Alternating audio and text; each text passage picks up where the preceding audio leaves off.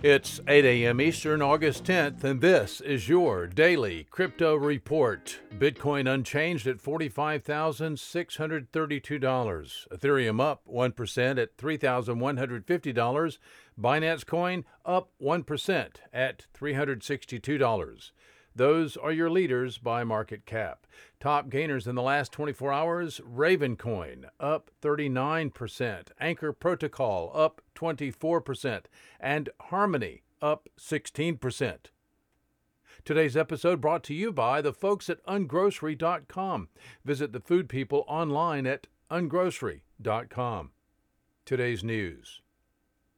An amendment designed to narrow the scope of who's required to report crypto tax data to the IRS failed in the U.S. Senate despite days of negotiations between competing amendments from Republicans and Democrats.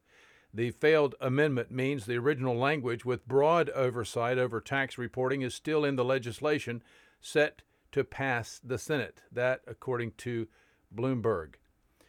Well, lawmakers and regulators increasing scrutiny of crypto markets, including the debate over the U.S. infrastructure bill's crypto tax reporting provision, may be spooking retail investors, but not institutional ones. This, according to recent data from Glassnode.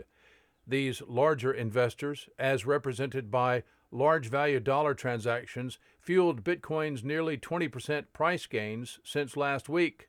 That, according to the Berlin based blockchain data firm, a number of analysts say the trend shows that these organizations are focusing more on the cryptocurrency's upside than potential obstacles. Well, investment firm VanEck filed a prospectus with the U.S. Securities and Exchange Commission for a Bitcoin Strategy Exchange Traded Fund ETF with exposure to Bitcoin futures and other investment vehicles. Yes, they are trying again. VanEck unsuccessfully attempted to list such a fund with the SEC in 2017.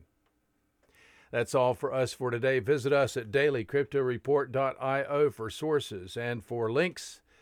Find us on social media, add us to your Alexa flash briefing, and listen to us everywhere else you podcast under Daily Crypto Report.